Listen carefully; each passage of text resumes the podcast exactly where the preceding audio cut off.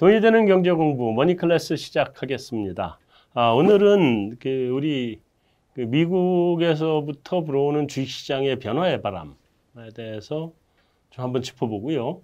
다음에 어, 미국 주식들 몇 가지 점검 그리고 음, 어떻게 서학을 할, 잘 하려면 어떻게 종목 선정하나 뭐 이런 것들 한번 짚어보겠습니다.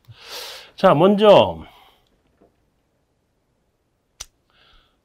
그 지금 미국 시장에 변화의 바람이 불고 있고 그것 때문에 우리 증시도 지금 막 겁나게 빠지고 있어요. 네. 결국은 인플레이션이 있고 뭐 경기가 살아나고 이래서 어, 테이퍼링이 있을 것 같다. 그리고 그 테이퍼링이 좀 빨라지거나 뭐 이럴 것 같아서 미국으로 돈이 빨려 나가야 되니까 우리나라 주식시장에서 주식을 판다. 네. 이게 외국인하고 연기금이 지금 계속 조 단위로 팔아대고 있는 이유고 어, 어떻게 보면 시장은 이제는 성장주에서 가치주로 옮겨가는 말하자면 금리 인상의 시대에 돌아, 돌입했는데 어, 그런데 미국에서는 이제 가치주, 실적주가 주가가 선방을 하고 성장주가 힘을 못 쓰는 한 달여 동안은 이제 기술주들 잘 가고 있었는데 그동안 잘 갔었죠. 예, 이젠 네. 근데 우리나라에서는 기술 주고 가치 주고 간에 한꺼번에 다 빠지는 희한한 시장이죠. 그래서 열 좀 많이 받는 뭐 이런 시장으로 왔어요. 그래서 네. 일단 미국의 지표가 뭐가 이런 분위기의 변화를 가지고 왔나를 네. 먼저 짚어보면 7월 고용 지표. 어, 뭐가 달라졌어요? 어, 원래 추정치 84만 5천 개 정도 일자리 늘어날 거라고 했는데 네. 실제로는 네. 훨씬 더 많은 94만 3천 개 일자리 증가됐죠. 네. 어, 그리고 어제는 이제 바이든의 인프라 투자 4조 달러 중에서 네. 미국 상원에서 1조 달러 통과시켰고요. 뭐 전반적으로 보면은 어, 이 다우존스 지수 쪽에 힘이 제일 많이 실리고 그다음에 뭐 S&P 500 종목들의 힘이 좀 힘이 실리고 네. 나스닥은 좀 힘이 빠지는 이런 뭐 상황이 되고 있는 것 같은데요. 네. 어, 사실 이제 뭐 고용이 늘었으니까 실업률 지표도 어, 5.7% 예상치보다 낮은 5.4% 기록했고 네. 어, 뭐 이렇게 되니까 이제 미국 채권 10년물에 영향을 주어서 네. 뭐 엊그제는 뭐 어, 1.2%도 깨졌다가 지금은 이제 1.35%도 넘는 수준까지 음. 예, 올라왔죠. 그 돈나무 언니는 1.3 못 넘을 거라고 주장하던데. 자기 뭐 희망 사항을 뭐, 얘기하는 거예요? 네, 그럴 수 있습니다. 음. 제가 버진 갤럭시 때도 한번 그 ARKX에서 네. 다 팔아버렸을 때도 그러면 우리는 버진으로 투자해서 돈 벌자 해서 네. 어, 지난번에 한번 성공했는데요. 네. 어, 어떻게 보면은 이 부분은 한 박사님께서 좀 조금 더 설명해 주시죠. 나는 생각이 없는데요. 지금 멘붕인 상태입니다. 아니 전 세계 모든 그 가치주가 다 올라가고 있고 뭐 급 연일 급등을 하고 있는데 내가 보유하고 있는 가치주는 금리 상승 국면에서도 올라가질 않아요. 동학이라 그러신 거죠. 화가 나 미치겠어요. 네. 네. 어쨌든 보면은 이게 이제 금리 인상 쪽으로 음, 베팅하는 그런 무게가 좀 실리면서 어, 금융주 금융주들의 수익성 개선 전망들이 이제 계속 나오고 있고 그렇죠. 어, 뭐 그러다 보니까 미국에는 이제 뭐 웰스파고라든가 뱅크 오브 아메리카, 어, 뭐 골드만삭스, 뭐 JP 모건 등 전부 다 일제히 어, 지난주 끝물부터 이제 지금 오늘 이제 화요일장 미국 끝났는데 뭐 계속 가고 있는 그런 상황이고 네. 어 우리가 뭐 그때 3월이었나요? 한번 10년물 한번 세게 때릴 때 4월 아니에요. 4, 월 초였을 거예요. 3월 말? 4월 초였을 거예요. 네, 뭐 1.77 갔을 때. 네. 그때 1.77은 사실은 특별한 이유가 있어서 그게 좀 과하게 갔던 거고 그렇죠. 좀 심하게 갔었죠. 네. 무슨 뭐가 이유가 있던데 제가 다 잊어먹은 한참 된 얘기라 이제 잊어먹었는데 좀 세게 갔던 거죠. 이제 근데 이제 그때는 음. 어뭐 일시적 그랬는데 이제는 진짜 변곡점에 온 게 아닌가 저는 이제 그렇게 판단하고 있고요. 네. 뭐 앞으로는 이제 계속 이 추세가 이어질 거로 판단하고 그래서 우리가 투자하는 포, 그 포트폴리오도 조금 바꿔가지고 예. 어, 지금 이제 수익을 낼 수 있는 쪽으로 음. 전환하자라고 음. 좀 세게 얘기할 시점이 된 것 같습니다. 포트폴리오 전환. 네. 음. 자, 좀, 좀 아까 저보고 추가 설명을 해달라고 질문을 하셨으니까 조금 추가 설명을 하면 음, 일단 고용이 94만 3천 개 이게 이제 80만 개에서 100만 개 사이의 고용이 음, 한 2, 3개월 지속이 된다. 그러면 이제 미국 경기가 살아난다는 게 확인이 되는 거죠. 완전 정상화죠. 그리고 또 한 가지는 사실은 지난 4월 초였던 걸로 좀 기억을 하는데 미국 국채 10년물 금리가 1.77인가 1.78인가까지 갔다가 이게 얼마 전에 떨어져서 뭐 1.1 깨지네 마네 뭐 이러고 이제 거기까지 내려갔었죠. 그리고 그 정도 1.2 정도 선에서 이제 유지되고 있었고 어, 2년물 금리 이게 이제 기준금리죠. 기준금리 2년물 금리도 0.25뭐 이 정도 선에서 왔다 갔다 하고 좀 더 위로 갔었나 그랬는데 최근에 이제 0.2 밑으로 내려갔었거든요. 그래서 어, 뭐 앞으로 1년 내에 한 번의 금리 인상도 예상할 수 없는 한 반 번도 채 안 되는 금리 인상 정도가 반영이 돼 있었던 건데 왜냐하면 기준금리가 0.125 상태니까 0.0에서 0.25 사이 네. 0.125 0.125를 0.2에서 빼면 0.1이 안 되는 거거든요 지금 네, 그랬던 건데 지금 그것도 0.2를 다시 넘어 올라와서 한 반번 정도의 금리 인상은 이미 이제 반영을 시작을 했다 이렇게 어, 보셔야 되고요. 음, 사실은 요거 직전에 나온 게 그 PC 물가. 그러니까 PC 물가가 뭐냐면 영어로 Personal Consumption Expenditure라고 해서 개인 소비 지출에서 직접 측정하는 물가입니다. 연준이 제일 중요하게 보는 건데 개인 소비 지출에서 물가가 얼마나 올라갔느냐. 전달이 4.0이 나왔죠. 그리고 코아가 3.5가 나왔을 겁니다. 어, 이게 1991년 이후의 최대치라고 하는 거고요. 음, 그 전에 이제 다른 그 물, 물건 값에서 우리가 계산을 하는 CPI라고 하는 게 이제 그 전달이 5.4가 나왔었고, 그렇죠. 5.2, 4, 예, 아, 5.0, 4.2 뭐 이렇게 나왔나요? 뭐 이제 지나갈수록 그렇게 돼 있는데, 음, 이미 우리는 지난 30년 동안 보지 못한 물가를 보고 있는 겁니다. 그러니까 제가 경험해, 한 번도 경험해 보지 못한 물가가 온다고 이야기했을 때는 그게 여러분들 물가가 10% 이렇게씩 올라가고 그런 물가는 아니에요. 근데 소비자 물가 5.4% 여러분들 한번 기억해 보시면 그런 물가가 지난 10년 또는 20년 동안 이런 이런 물가가 있었냐는 거죠. 네, 없었거든요. 그렇죠. 네. 미국의 그 PC 물가라고 하는 개인 소비 주체에서 나타나는 물가 이 물가 1991년 이후 최고라고 하는 거는 지금 30년 내 최고란 얘기거든요. 그러니까 이미 여러 한 번도 보지 못한 물가가 여러분들 주변에 와 있는 거다라고 알고 계셔야 되고요. 이런 물가는 또 어디서 확인이 되냐? 주택 가격. 이게 새로 지어서 파는 주택은 그 우리가 원가라는 걸 계산할 수 있잖아요. 나무값, 무슨 값, 뭐, 뭐 콘크리트 값 이런 거 계산을 해서 자 이제 집을 새로 지려면 기존에 뭐 1억이면 지었는데 어, 지금 물가가 새로 올라온 원가 때문에 1억 천이 든다. 그럼 물가가 뭐 10% 올라간다. 이런 얘기를 할 수 있는 건데 이런 얘기를 할 수 없는 거는 구축은 그런 얘기를 못 하거든요. 다 지어져 그렇죠. 있는 건. 다 지어져 있는 게 가격이 오르락 내리락 하고 하는 거는 이거는 물가하고 관련이 있는 그러니까 공급 원자 재발 물가하고 관련이 있는 부분이 아니거든요. 완전히 수급에 의해서 결정되는 건데 지금 집값은 미국이든 한국이든 어디든 전 세계적으로 집값이 너무 다 뛰었어요. 우리가 더 뭐 부담스럽게 뛴 건 사실인데 미국 어, 집값 오른 거는 엄청나게 올랐거든요.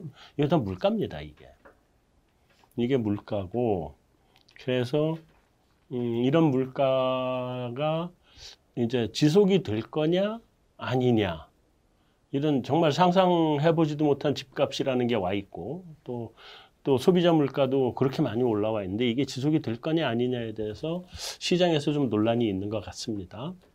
음, 뭐 여러분들 아시는 그, 그 돈나무 누나, 돈나무 누나는 디플레이션의 요인이 훨씬 많다. 그래서 이런 물가는 일시적일 거다.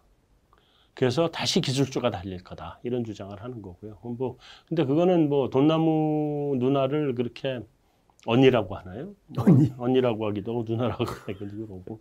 근데 이 돈나무 언니의 주장을 저는 뭐 이렇게 편회할 생각은 없습니다. 왜냐하면 본인이 기술주에 투자하는 사람이기 때문에 그렇죠. 자신은 그 사람은 뭐 낮은 물가라고 하는 걸 믿고 확신하지 않으면 어떻게 기술주 투자를 하겠어요? 그러니까 음. 본인이 이렇게 믿고 확신하는 건데 어, 여러분들 연준의 말을 들으셔야 됩니다. 가장 정확한 게 연준이고요. 그 중에 제일 정확한 건 파월 의장이고. 음. 음. 근데 4점이 나왔을 때 연준 파월 의장이 이 물가는 일시적인 거다라고 얘기를 했고요. 그 바로 직전 전임 연준 의장이 제넷 옐런이 지금 재무장관이죠. 재무장관이 먼저 연준 의장 대신에 금리 한번 올라가도 괜찮을 것 같다라고 얘기를 했죠. 그, 말, 그 말들을 잘 보셔야 돼요. 그 다음에 5.5% 나왔을 때, 어, 이 물가가 일시적이기는 한데 내년까지 갈 수도 있어. 이렇게 해서 계속 지금 일시적이 아님을 시사하고 있거든요. 그리고 5.4가 나왔을 때는 5.4라고 하는 물가가 이런 물가가 지속이 되면 우리가 정책 조합을 바꿔야 될 것 같다. 바, 바꾸는 게 필요할 것 같다는 얘기까지 했어요.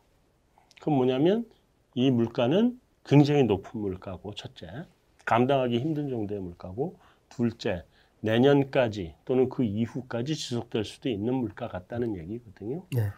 음, 정책 조합의 변화를 갖고 변화가 필요해질 거다라는 얘기는 뭐예요? 어, 금리 인상 땡겨야 된다는 얘기죠. 그리고 어, 뭐죠? 이, 그 테이퍼링 이, 빨라져야 된다는 얘기고. 그래서 여러분들 보시다시피 지금 어, 지난 금요일 날 어, 고용 수치 발표되고 난 이후에 미국 시장에서 성장주 쪽이 굉장히 많이 빠지고 첫, 첫, 첫날은 뭐 다우존스고 뭐고 다 빠졌었죠. 네, 그러다가 그렇죠. 좀 지나면서 이제 다우존스는 좀 상승 쪽으로 바뀌고 다음에 성장주 쪽은 많이 빠지고 뭐 이런 상태가 됐고 우리 시장도 월요일, 화요일 전부 다 계속 외국인 기관 계속 팔아댔죠. 시장 영향을 충격을 받았고 어 아마 오늘도 지금 시장은 마이너스 수요일 이거 찍는 뭐 10시 좀 넘은 시간 현재 우리 시장은 마이너스인데 그것도 역시 우리 시장을 팔고 뭐 대대적으로 파는 거죠 외국인 기관이 이거는 어, 뭐를 얘기하냐 테이퍼링이 빨라질 수 있겠다라고 생각하는 거가 시장의 투영이 되는 거고 결국은 일종의 테이퍼 탄출합니다. 이게 세냐 작으냐의 차이지 일종의 긴축 발작이다 하고 여러분들 생각을 하시면 괜찮을 것 같습니다. 그러면 이번 이런 긴축 발작이 끝나고 난 다음에 시간이 좀 지나면 이제 팔까 다 팔고 끝나죠. 그러고 나면 그 다음에 시장은 어떤 모습일 거냐? 그게 바로 우리 조병학 부대표가 얘기했던 음, 이제는 성장주가 아니라 가치주로 포트폴리오를 바꿔야 될 때가 온 것 같다라는 얘기입니다. 예. 네.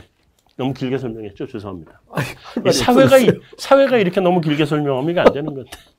아니, 설명 안 하려고 그랬는데. 아, 실제로 고용만 음. 놓고 봐도 네. 어, 뭐, 뭐다 연결된 거지만 고용 목표가 달성되면 어, 연말쯤 되면 테이퍼링 요건이 완전히 갖춰지게 될 거다. 네. 뭐 이렇게 뭐 얘기들 하고 있으니까 음. 실제로 보면은 지금쯤이면 지금 8월이잖아요. 네.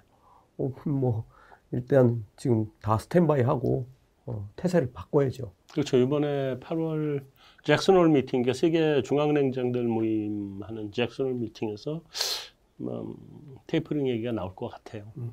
저는 얼마 전까지 금리도 안 좋았고 뭐 이런저런 여건들이 안 좋아서 연준이 조금 좀 테이퍼링을 늦추는 거 아니냐. 음. 근데 테이퍼링을 늦추는 건 좀 힘들다 그러면 그, 그 모기지 MBS 네. 어, 그러니까 주택 저당 증권 이게 이제 그쪽은 집값이 너무 올라가니까 그쪽은 좀 먼저 하고 다음에 어, 국고채 사들이는 거 800억 사들이는 건 좀 천천히 하고 유동적으로 그렇게 하지 않을 까라고 생각했는데 그거 안 한다고 했잖아요 한꺼번에 한다고 네. 파월이 한꺼번에 한다고 해버렸단 말이에요 그래서 그렇다는 얘기는 요번에 8월에 그 잭슨홀 미팅에서 연준의 연준이 테이퍼링하고 관련된 스케줄을 얘기하지 않겠나라고 네. 보여집니다. 네. 지난번 한 달, 한 달쯤 된 것 같은데, 그때 네. 하반기에 우리 어디에 투자할까, 미국에서. 뭐 네. 뭐 그런 거 한번 했잖아요. 그렇죠. 어, 그때 이제 추천했던 것 중에 1등이 XLF였어요. 네, 네. 금융 어, 섹터죠. 네. 그리고선 금리, 금, 금리 떨어져 가지고 다들 그, 그 엄청난 항의에 시달렸잖아. 아, 저 다 죽는 줄 알았어요. 음. 왜 XLF? 아니, 나, 내가 시달린 게 아니라 조부 대표가 어, 시달렸다고. 그러니까요. 그러니까요. XLF 왜 안 가요? 네. 팔아야 돼, 손절해야 돼요. 아, 뭐.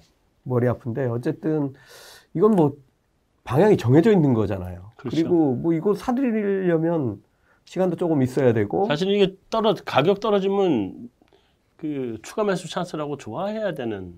저만 좋아하고 거죠. 있었어요. 네. 다들 좋아했어야 돼요. 왜냐면 그동안 그 뭐 금융시장에서 그 미국도 마찬가지인데 우리도 다시 달렸던 게 뭐냐면 피카운 논란이었거든요. 뭐 경기 피카운 논이든 뭐네 뭐 이런 얘기 무지하게 했단 말이에요. 미국에서도 똑같았고. 근데 정말 한심한 소리인 게 경기 회복이 이제 시작한 지 몇 달이나 됐다고 벌써 피크아웃을 얘기해요. 중국이 피크아웃 얘기하는 말이 돼요. 왜냐하면 중국은 작년에 팬데믹 터졌을 때 곧바로 재정 투입을 시작을 그때 해버렸거든요. 굉장히 빨랐어요, 중국은. 빨라가지고 그때부터 시작해서 지금 약간의 피크아웃의 모습을 보이고 있는데 중국도 저는 피크아웃이 아니라고 봅니다. 왜냐하면 기존의 경기를 그냥 놔두면 피크아웃 되죠. 근데 내년에 시진, 시진핑 주석이 3년, 3년임 들어가서 황제 등극을 해야 되는데 경기 떨어지게 안 놔둡니다. 그렇죠. 또 들어옵니다. 음. 경기 살리기 위해서. 그렇기 때문에 전 중국도 이렇게 피크아웃이라고 보지도 않고 미국은 피크아웃은 무슨 피크아웃이 이제 회복도 시작도 안 했는데 그런 음, 그 금융시장에 있는 그 금융시장 사람들은요 이게 기, 이게 길게 보는지를 못해요. 음. 당장 내일만 보고 움직입니다. 그러니까 긴 흐름을 보는 거에는 굉장히 약해요 금융시장 사람들은. 네. 그래서 뭐 그런 부분들이 있고요. 음. 자 기술주들은 좀 많이 어려웠죠? 뭐 어... 요즘 요즘 네, 요즘 어, 며칠 동안 테슬라가 600달러 밑으로 갔던 게 지금 700 위까지 왔다가 다시 또 이제 꺾이고 있는 거예요. 네, 그렇죠. 한 달 동안 이제 그만큼 뭐 10여 프로 올랐던 건데 뭐 결국은 조금 뭐 팡을 비롯해서 음. 어, 기술주들 쉽지 않지 않나 음. 어, 이렇게 보고 있고요. 뭐 이건 연초부터 박사님하고 저하고 하던 얘기잖아요. 아 근데 나는 빵 주식에 대해서는 약간 좀 의견 차이가 있어요. 견해 차이가 있는 게 개별 종목들이요. 어, 개, 개별 종목 단위 아니라 빵이라고 하는 것에 다 대해서 묶어서. 다 묶어서 네. 약간 견해가 다른 음. 게 이제부터 그 힘든 거는 아직 실적은 내지 뭐, 못하는데 네. 미래에 대한 기대감만 음. 가지고 하늘 위를 떠다니던 애들이 땅으로 내려와야 된다는 그렇죠. 얘기지. 네. 팡은 자기 실적을 내, 내는 애들이잖아요. 아, 그렇죠. 이게 이제 실적 성장주라고 부르는 애들인데 그래서 어, 나는 뭐 나스닥 쪽 기술주 쪽도 이번에 한번 뭐 조정을 받겠죠. 다 조정을 받고 나면 음. 바닥이 어딘지 모르겠는데 조정을 받고 시장이 다시 가기 시작할 때가 되면 빵은 간다. 금리 인상 상승기에도. 난 그렇게 보는 관점이거든요. 어, 지금 지금까지 어떻게 됐냐고 물어보시고 아이고 그냥 못갈 것 같다고 힘들 것 같다고 얘기를 아, 해서 난 힘들다는 얘기가 음. 어, 지금 보면 지금 박사님 하신 말씀하고 똑같아요. 아 그래요? 아, 네. 미안합니다. 제 잘못했습니다. 이전, 이전 콘텐츠에도 뭐 테슬라 뭐 네. 이런 거 그 뭐 제가 추천하지 않으니까 음. 어, 네가 테슬라 공부를 너무 못 덜했구나 뭐 이러는데 저만큼 테슬라 공부한 사람이 없는데 어쨌든 우린 돈을 벌어야 되니까 예를 들어서 자동차주에 투자하면 돈 되는 자동차주에 투자를 해야 될 거 아니에요. 그렇죠. 확실한 거예요. 음. 뭐 예를 들면 이제 요 다음 게 이제 GM에 투자할까 테슬라에 투자할까. 그거 뒤에 가서 얘기하시고 음. 테슬라 얘기 그만하시고. 알겠습니다. 개별 종목은 뒷, 뒷단이 있으니까. 네. 네. 그래서 계속 얘기해 보세요. 기술주들은 어뭐 어때 전체적으로 보면 전체적으로 기술주는 안 좋다. 네. 뭐 가기는 좀 쉽지 않지 않겠냐 음. 이렇게 보는 거고요. 네. 어 그러면은 진짜 우리 맨날 얘기하던 산업의 부활에 투자하자. 음. 그 다음에 또 하나는 어 금리 인상 시계가 빨라지고 있으니까 어, 뭐 금리 인상이 실제로 될 때, 어 시중에서 돈이 사라질 때 돈 버는 음. 은행주에 넣자. 네. 어, 뭐그 뭐 간단합니다. 이거는 뭐 조금 긴 스텝으로 보면 네. 당연히 이렇게 된다고 이제 보는 거죠. 음. 은행주에 넣고 산업주에 넣자. 네. 소재주에 넣고. 소재주 좋죠. 음. 우리나라 소재주들은 왜 이래요? 저 동화가 아니에요. 알았어요. 넘어갈게요. 네. 자, 연준 부의장 리처드 클라리다 부의장께서 인플레이션에 대해서 한마디 했죠? 그러니까 2022년하고 2023년에 뭐 2.1% 정도를 사회할 거다. 뭐 이렇게 얘기한 거니까 음, 이게 이제 올해 게 아니잖아요. 그렇죠. 어, 내년 내후년 얘기를 하는데 네, 어떻게 보면은 이제 큰 그림에서 이렇게 포석하는 것 같아요. 그렇죠. 금리 올릴 거야. 금리 올리겠다는 얘기고. 네. 그 얘기, 얘기를 계속 했잖아요, 네, 내가도. 네, 금리, 물가 상승이 올해로 일시적이질 않다. 그리고 이거는 내년, 내후년까지 갈 거다. 네. 그리고 그것 때문에 2023년에 어, 버블 있다. 붕괴가 터질 수도 있다. 네. 뭐 이렇게 얘기를 한 건데 음, 대체로 이렇게 돈을 왕창 쏟아부어 놓으면요. 물가가 그 새로운 돈의 양에 맞춰서 적응을 해가는데 한 3년 걸려요. 와, 이게 그 이런 실험을 우리가 일반 경제에서는 못하죠. 그러니까 이문 못하는데 이제 가끔씩 다른 나라들에서 이런 일이 터지는 거를 보면서 그게 어느 정도 걸렸느냐를 이렇게 보고 연구를 하거든요. 3년이면 내년 하반기 2023년까지 갈 겁니다. 네. 물가가. 왜냐하면 어, 작년에 돈을 푼 거잖아요. 네. 올해가 1년 차, 22년이 2년 차, 23년이 3년 음. 차죠. 그럼 영향은 올해가 가장 크게 나타나고 네. 조금씩 조금씩 줄어들어요, 영향은. 그렇지만 보통 때보다 훨씬 높은 물가가 나온다는 게 첫 번째고. 그다음에 두 번째는 올해 물가가 확 올라버렸잖아요. 이 오른 거에서 내년에는 조금만 올라도 굉장히 높은 물가가 돼버리거든. 네. 네. 그리고 내후년에는 거기에도 또 조금 올라가는 거니까 이게 굉장히 높은 물가 레벨이 올해, 내년, 내후년까지 지속이 된다고 봐야 될 것 같아요. 그럼 실질적으로 보면 이 클라리다 연준 부의장이 네. 얘기한 2.1% 내년 내후년 이게 네. 지금 말씀하신 거로 대비해 보면 무지하게 높은 물가라는 얘기하고 똑같네요. 아, 그렇죠. 그러니까 올해 물가가 뭐 한, 한뭐5% 정도가 나온다. 예를 들어서. 예. 지금 5%대안이 나오고 있으니까. 근데 내년에 이게 올해가 물가 다 올라버려서 내년에 기저효과로 1%가 나오면 물가가 없는 거죠. 그렇죠. 근데 내년에 2%가 넘는 물가가 나온다 그러면 무지하게 높은 물가가 네. 근데 지금 23년도 2.1%가 나올 거라고 얘기를 보는 거 그러니까. 아니에요. 예. 내년이 물가가 제가 기억하기는 연준에서 추정한 게 2.3% 정도를 추정했던 것 같아요. 연준이. 예. 어, 올해 물가 기저효과 따지고 내년에 기저효과를 누, 딛고 2.3%라는 거잖아요. 이 높은 물가를 딛고. 그럼 내년에 미 물가 굉장히 높은 겁니다. 지금 그래서 어, 크리스토프 월러 총재도 자산 매입 축소 테이퍼링 해야 된다라고 지금 얘기한 거죠. 예. 네. 그뭐 결국 시장은 아이고 큰일 났다. 음. 음, 이미 테이퍼링은 시작된 거나 마찬가지로 네. 받아들이고 있는 거죠. 음. 어, 뭐 어쨌든 이제 그러다 보니까 어, 뭐 자꾸 이제 금리 인상에 가장 수혜를 받을 종목들로 눈이 쏠리게 되고 네. 저도 계속 얘기하는 대로 XLF 음. 아주 좋아요. 뭐 이렇게 말씀드릴 수밖에 없죠. 실제로 금융주 중에서 아까 뭐 나열했던 많은 회사들 있잖아요. 네네. 어, 뭐 웰스파고, 뱅크 오브 아메리카, 뭐 골드만삭스, JP 모건 있는데 그거 골라 가지고 투자하기 쉽지 않잖아요. 그렇죠. 그리고 또 사고가 가끔 나더라고요. 각 개별 회사들은. 그렇죠. 근데 그런 거 생각해 보면 그냥 ETF로 투자하면 만세일 것 같아요.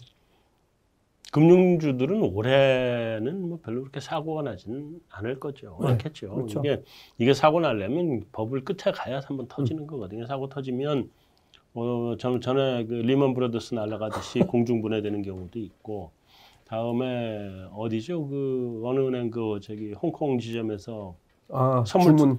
선물 투자 그 네. 주문이 아니라 선물 투자 네. 자체를 잘못했다가 아, 영국이군요. 예. 주문 베, 잘못한데. 베어링이었나? 베어링가가 한참 된 얘기예요. 이거는 네. 예, 홍콩 지점에서 설, 선물 투자 이 사람이 선물 투자를 잘하는 직원이 있어서 맞아요. 왕창 맡겼어요. 근데 그 한도를 이렇게 회사에 그 준법 감시, 아, 준법 감시가 아니죠. 그게 그 회사 리스크 관리를 제대로 해서 조금만 줬어야 되는데 얘가 돈을 많이 버니까 많이 줬던 거야. 얘가 선물 투자를 했는데 그게 망해가지고 회사가 문을 닫았죠. 그때.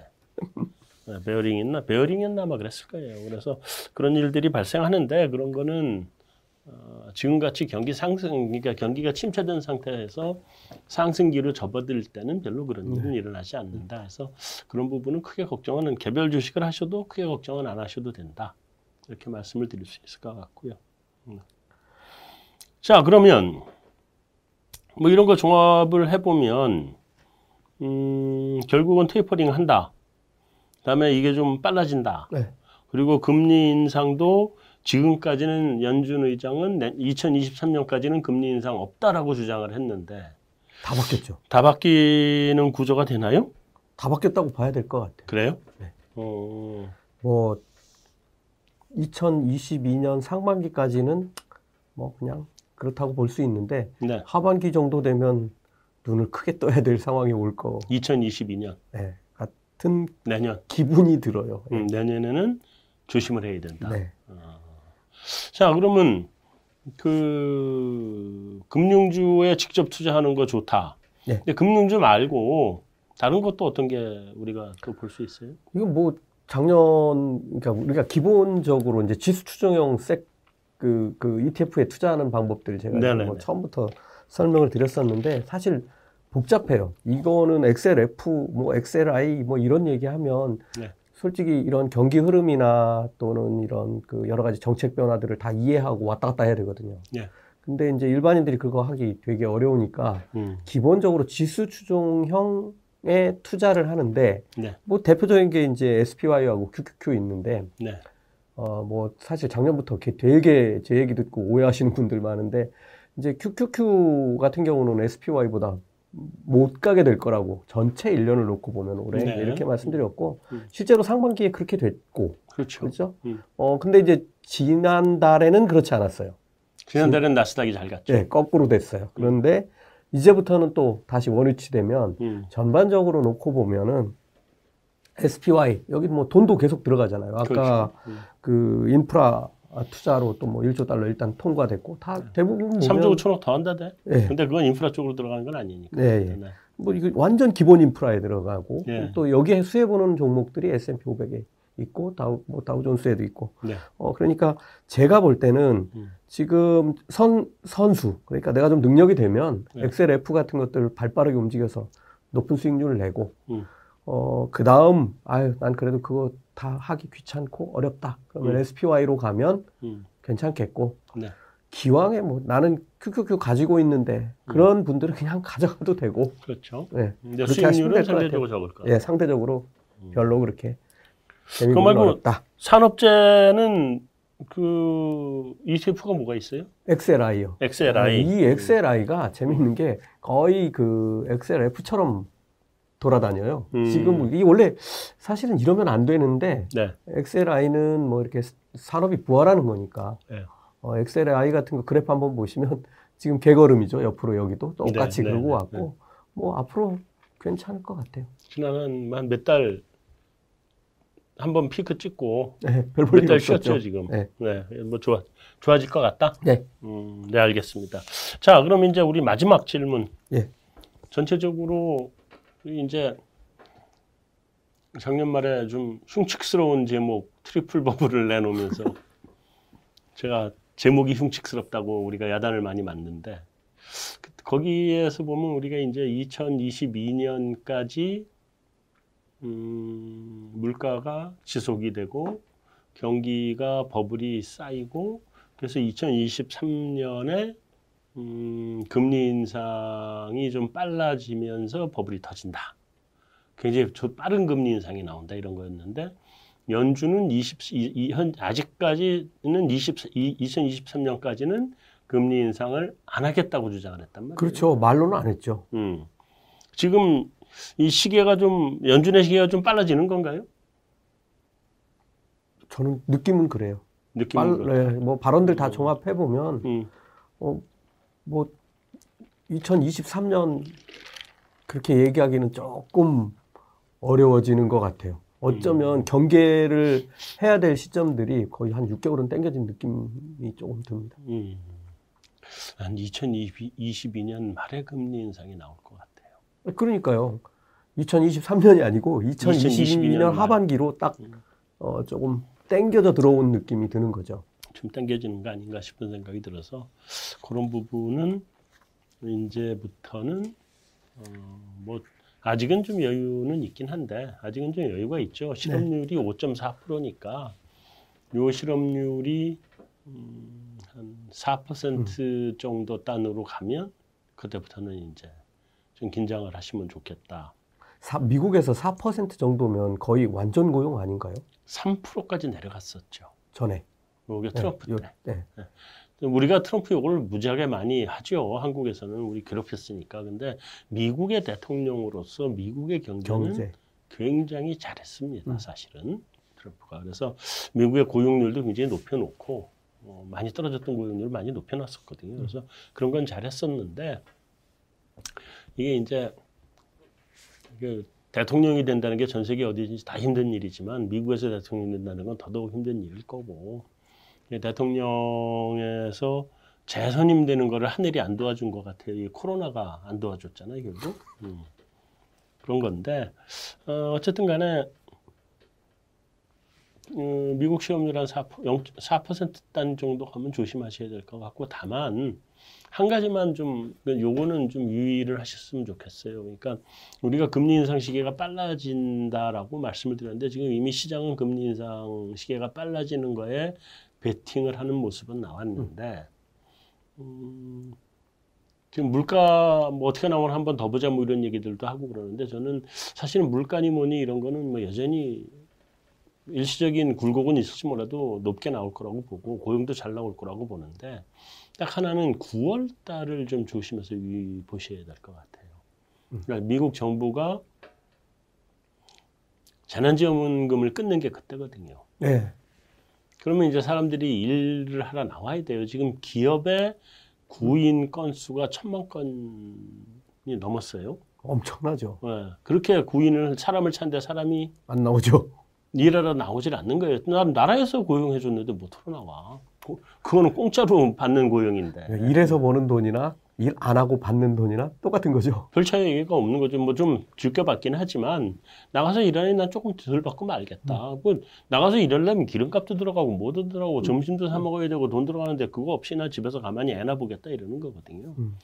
근데 그래서 지금 구인 건수도 너무 많고 어, 그런데 9월 달에 재난지원금을 끊으면 그 다음에 경제가 어떤 모습이 나올지, 음, 음. 어, 그거를 좀 유심히 봐가면서 어, 시장을 앞으로 대응을 하셔야 될 거다라고 말씀을 드릴게요. 그래서 여러분들이 유심히 보셔야 되는 거 이번에 잭슨홀 미팅에서 뭐라고 얘기 나오나 이거 보셔야 되고요.